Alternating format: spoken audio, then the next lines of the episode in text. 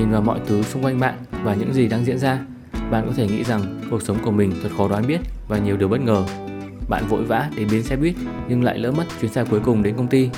Bạn đã sẵn sàng cho kỳ nghỉ tại bãi biển thì thời tiết lại chuyển xấu và làm gián đoạn kế hoạch của bạn. Đó đều là những điều không thể được đoán trước, khiến chúng ta bất ngờ vì sự ngẫu nhiên. Nhưng sẽ ra sao nếu tôi nói rằng tất cả những điều đó có thể chỉ là ảo tưởng của chúng ta? Thực ra mọi thứ là không hề ngẫu nhiên mà đã hoàn toàn được định sẵn. Đó có vẻ như là một điều rất vô lý và không thể xảy ra, nhưng thật ra đó là một quan điểm triết học đã được thảo luận và nghiên cứu từ rất lâu. Quan điểm triết học này có thể được minh họa bởi một thực thể tưởng tượng gọi là con quỷ của Laplace. Hãy cùng tìm hiểu về thực thể bí ẩn này và tôi tin rằng bạn sẽ có một cái nhìn hoàn toàn mới. Thậm chí video này có thể sẽ làm thay đổi hoàn toàn nhận thức của bạn về mọi thứ xung quanh.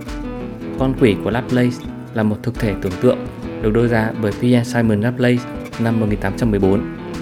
Pierre Simon Laplace là một nhà khoa học nổi tiếng người Pháp với nhiều đóng góp trong toán học, vật lý học, thống kê và cả triết học. Con quỷ của Laplace là một thực thể trí tuệ có thể nắm bắt được mọi thông tin trong vũ trụ, hình dung với một cỗ máy toàn năng với sức mạnh vô biên và có thể đo lường mọi thứ trong vũ trụ. Nó biết được vị trí, tốc độ, hướng di chuyển của mọi nguyên tử, phân tử. Nếu thực thể này tồn tại, điều đó có nghĩa là gì? Giả sử con quỷ của Laplace biết được mọi thông tin về vũ trụ tại thời điểm T. Nó biết được vị trí, tốc độ, hướng di chuyển, sự tác động lẫn nhau của mọi nguyên tử, phân tử tại thời điểm T. Chúng ta gọi đó là trạng thái tại thời điểm T. Khi đó, nó có thể tính toán ra trạng thái của mọi nguyên tử, phân tử tại thời điểm T cộng 1.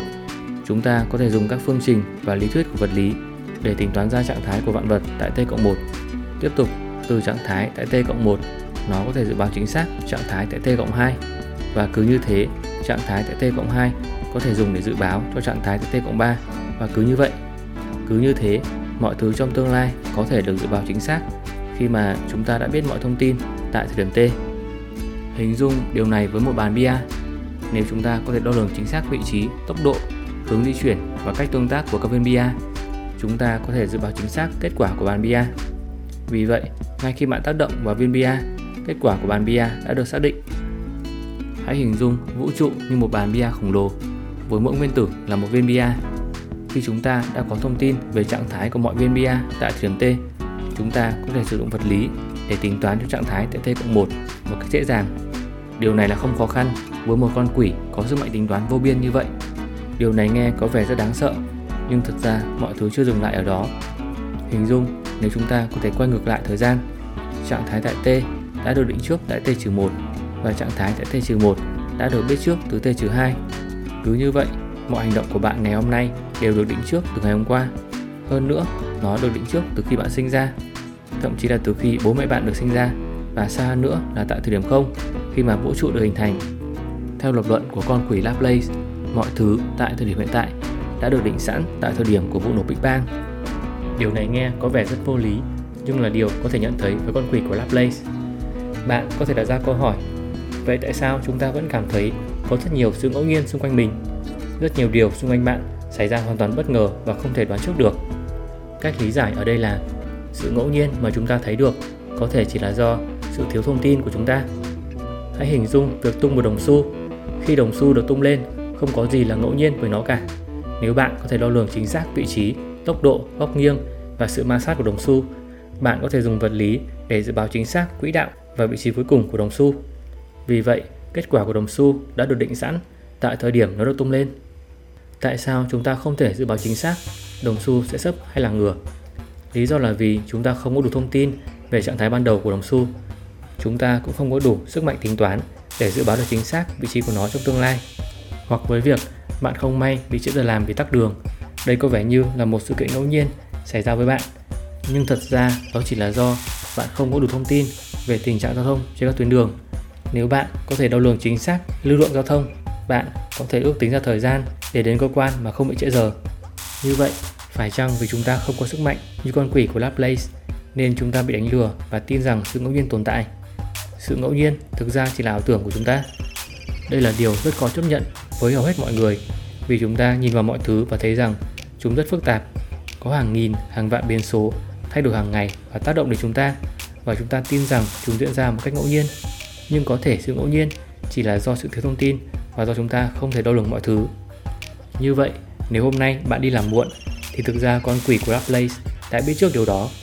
Vì thế, mọi thứ không hoàn toàn ngẫu nhiên như chúng ta tưởng tượng.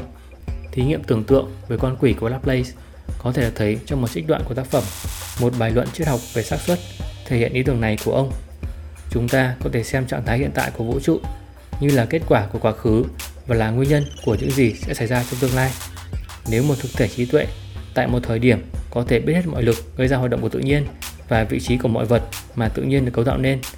Nếu thực thể đó cũng mạnh tới mức có thể phân tích toàn bộ nguồn dữ liệu đó, nó có thể tính ra bằng một phương trình toàn bộ chuyển động của những vật lớn nhất cũng như những nguyên tử nhỏ nhất trong vũ trụ. Với một thực thể trí tuệ như vậy, không có gì là không chắc chắn cả và tương lai cũng như hiện tại đều hiện hiện ngay trước mắt của nó. Tiếp theo, hãy nói về những hàm ý triết học của con quỷ Laplace. Con quỷ của Laplace thường được đưa ra để lập luận cho một trường phái triết học được gọi là trường phái tất định, tiếng Anh đó là hard determinism. Trường phái này cho rằng quá khứ hoàn toàn dự báo được tương lai và mọi thứ trong tương lai đã được định sẵn. Điều này cũng liên kết với một khái niệm khác trong triết học được gọi là tự do ý chí, free will. Tự do ý chí là khả năng tự do lựa chọn hành động của mình. Trường phái tất định cho rằng tự do ý chí là không tồn tại vì chúng ta không có quyền lựa chọn theo ý thích của mình. Mọi hành động của con người đều đã được định sẵn có nhiều điều để nói thêm về các trường phái triết học và tự do ý chí. Tôi sẽ có một video riêng để nói về vấn đề này. Mặt khác, lập luận về con quỷ của Laplace được đưa ra trong thế giới của vật lý cổ điển.